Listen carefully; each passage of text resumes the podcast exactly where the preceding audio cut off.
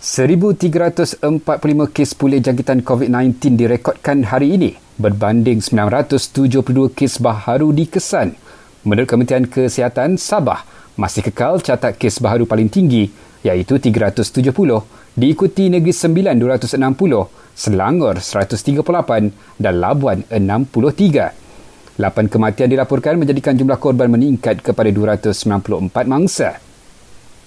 Kampung Sabah Baru Lahad Datu akan melaksanakan perintah kawalan pergerakan diperketatkan selama dua minggu mulai esok hingga 23 November nanti.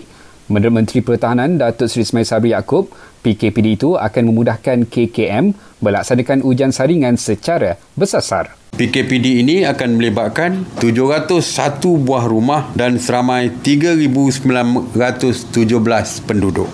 Dalam pada itu, dua lokasi PKPD ditamatkan iaitu Feda Umas di Sabah yang berakhir hari ini serta di flat Sungai Emas di Kuala Langat yang akan berakhir esok.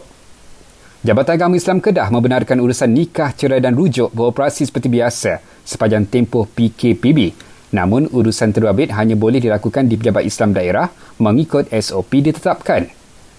Kerajaan Selangor memperuntukkan 400 juta ringgit untuk membendung penularan wabak COVID-19 di negeri ini sejak Mac lalu.